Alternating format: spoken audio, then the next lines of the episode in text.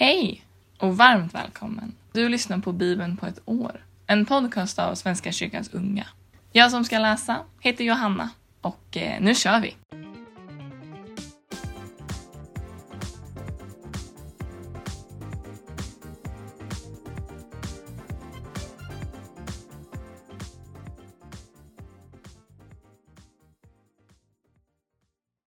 Ja, vi börjar med att be lite. Gud, tack för ännu en dag. Tack för att vi får vakna upp till den här dagen. Jag ber inför det som ligger framför oss. Jag ber för jobb och ledighet, för kompisar och familj. Jag ber att vi ska få njuta av goda böcker, härlig mat, fina vänner. Jag ber att du skänker oss lugn och vila och att du kommer till oss med glädje. Jag ber att du är med oss inför den här läsningen idag. Öppna våra hjärtan och våra ögon och låt oss fokusera på dina ord, Gud. I Jesu namn. Amen. Vi tar vid där vi slutade igår och läser från Andra Kungaboken kapitel 13, vers 1. Framåt till eh, kapitel 14, vers 29. Under Joas, Akashas son, 23 regeringsår i Juda, blev Joakas, Jehus son, kung över Israel och han regerade 17 år i Samaria. Han gjorde det som var ont i Herrens ögon. Han begick de synder som Jerobem, Nebats son, hade förlett Israel till och upphörde inte med dem. Då greps Herren av vrede mot israeliterna och han utlämnade dem åt armékungen Hassael och hans son Ben-Hadad så att de hela tiden var i deras våld. Men Joakas försökte blidka Herren och Herren lyssnade till honom eftersom han såg hur israeliterna led under armékungens förtryck. Herren sände dem en räddare så att de kunde göra sig fria från arameerna och leva i ro som förut. Ändå övergav de inte Jerobem ättens synder, de som Jerobem hade förlett Israel till, utan fortsatte på samma väg. Asherapolen fick till och med stå kvar i Samaria. Av Joakas armé återstod bara 50 ryttare, 10 vagnar och 10 000 man fotfolk. Aramerkungen hade förintat hans här och trampat dem som grus under sina fötter. Joakas historia i övrigt, hans bedrifter och framgångar, har nedtecknats i krönikan om Israels kungar. Joakas gick till vila hos sina fäder och begravdes i Samaria. Hans son Joash blev kung efter honom. Under Joash 37 regeringsår i Juda blev Joash, Joachas son, kung över Israel och han regerade 16 år i Samaria. Han gjorde det som var ont i Herrens ögon. Han övergav inte de synder som Jerobem, Nebats son, hade förlett Israel till utan fortsatte på samma väg. Joash historia i övrigt, hans bedrifter och hans framgångar i kriget mot kung Amasha av Juda har nedtecknats i krönikan om Israels kungar. Joash gick till vila hos sina fäder och Jerobim besteg tronen efter honom. Joash begravdes i Samaria bland Israels kungar. När Elisha hade drabbats av den sjukdom som skulle bli hans död kom Israels kung Joash och besökte honom. Han lutade sig gråtande över honom och ropade Min fader, min fader, du Israels vagnar och ryttare. Elisha sa till Joash Hämta båge och pilar.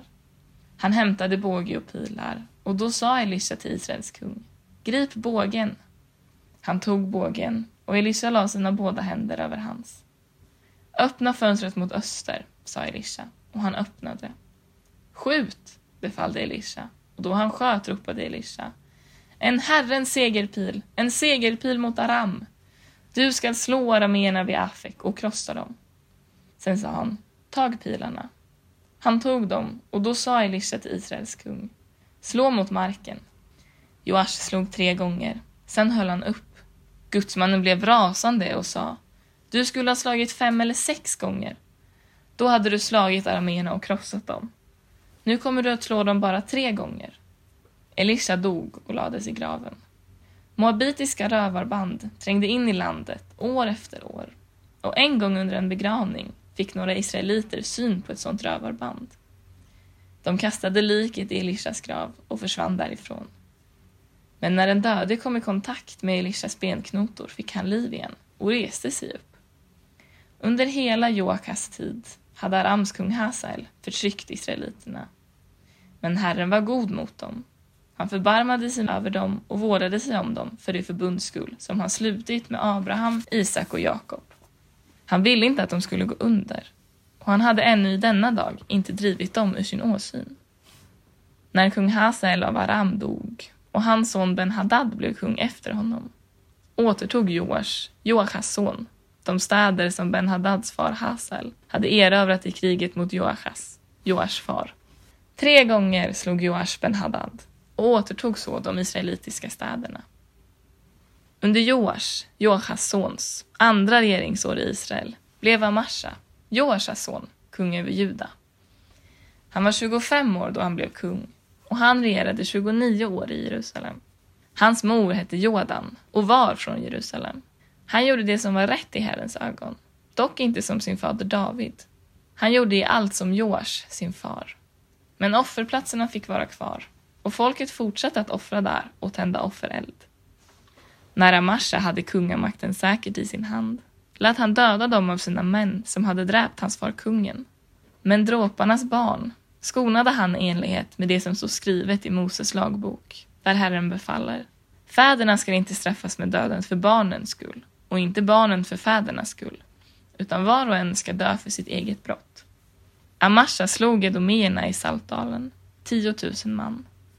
Han intog Sela och gav staden det namn som den fortfarande bär, Jokdel.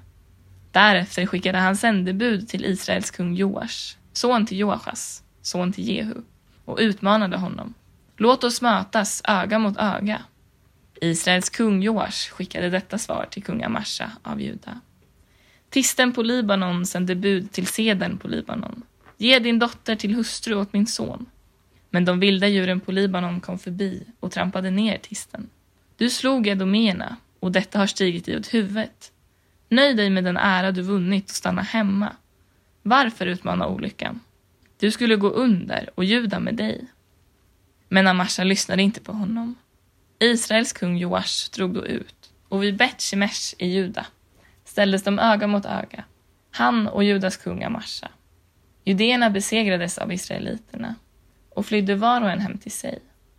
Israels kung Joash tillfångatog vid Betshemesh Judas kung Amasha, son till Joash, son till Achassa och tågade sedan vidare mot Jerusalem där han drev ner 400 alnar av stadsmuren, från Efraimporten till hörnporten.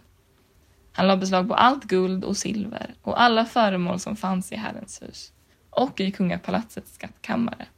Dessutom tog han gisslan och återvände så till Samaria. Joash historia i övrigt, hans bedrifter och framgångar och hans krig med kungamarsa av Juda har nedtecknats i krönikan om Israels kungar. Joash gick till vila hos sina fäder och begravdes i Samaria bland Israels kungar. Hans son Jerobim blev kung efter honom. Kung Amasha av Juda, Joash son, levde i 15 år efter det att kung Joash av Israel, Joachas son, hade dött. Amashas historia i övrigt har nedtecknats i krönikan om judakungar. Man stämplade mot honom i Jerusalem och han flydde till Lakish. Men de sammansvurna skickade dit folk som slog ihjäl honom.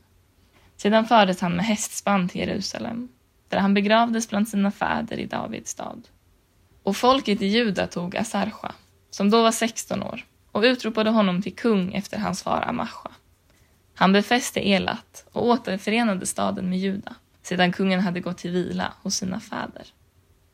Under Amachas, Joashon, femtonde regeringsår i Juda, blev Jerobim, Joashon, kung över Israel och han regerade 41 år i Samaria.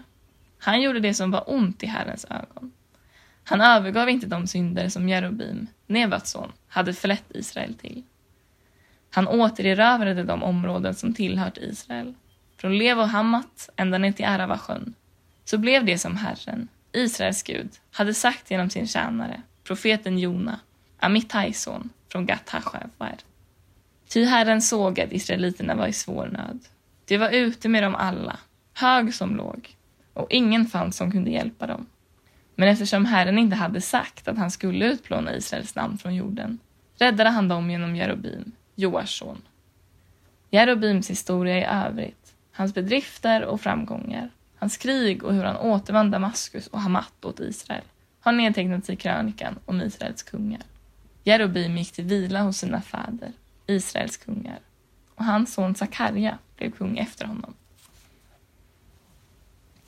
Då hoppar vi till Apostlagärningarna, kapitel 18, vers 23, framåt till kapitel 19, vers 12. Efter någon tid bröt han upp och for genom Galatien och vidare genom Frygien och överallt styrkte han lärjungarna. Till Efesos hade det kommit en jude vid namn Apollos. Han stammade från Alexandria och var en bildad man, väl insatt i skrifterna.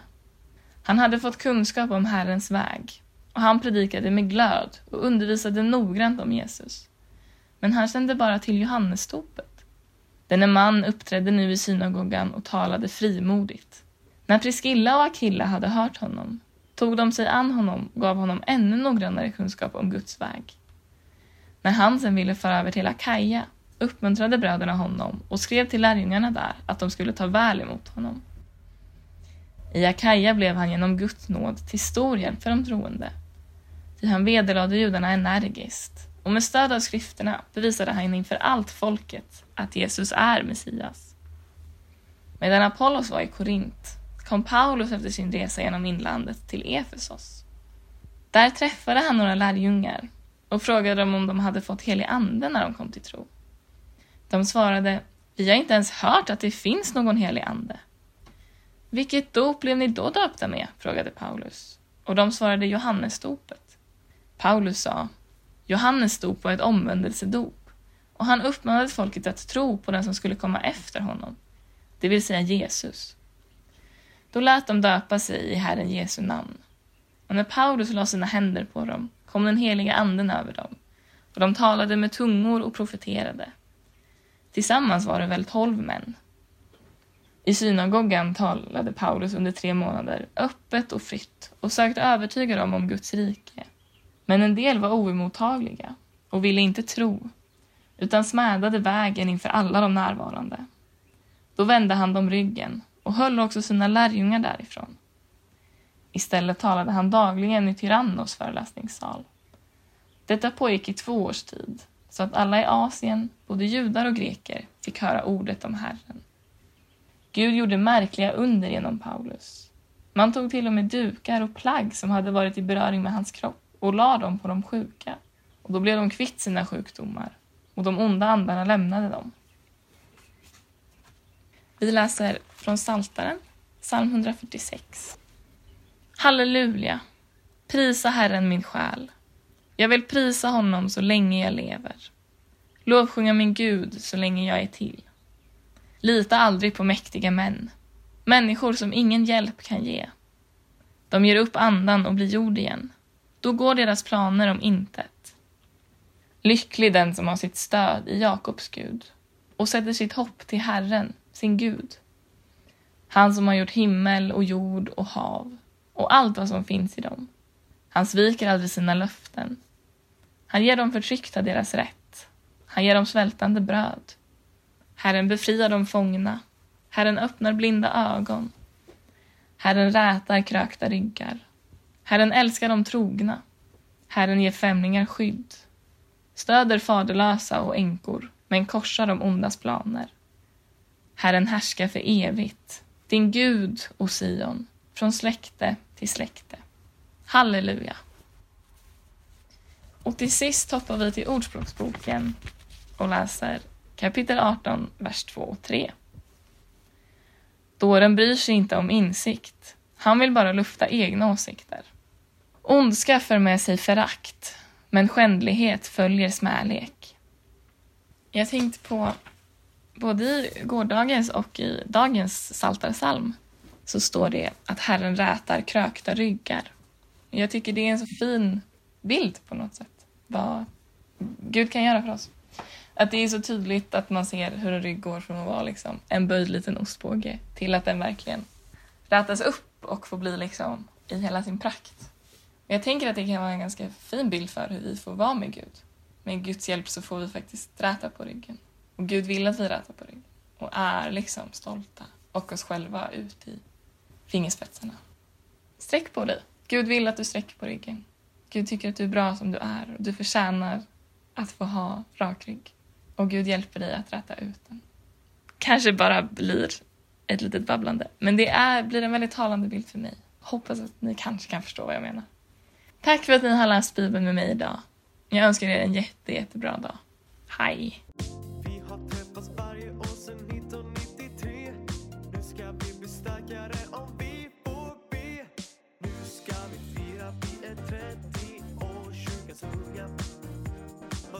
was fun.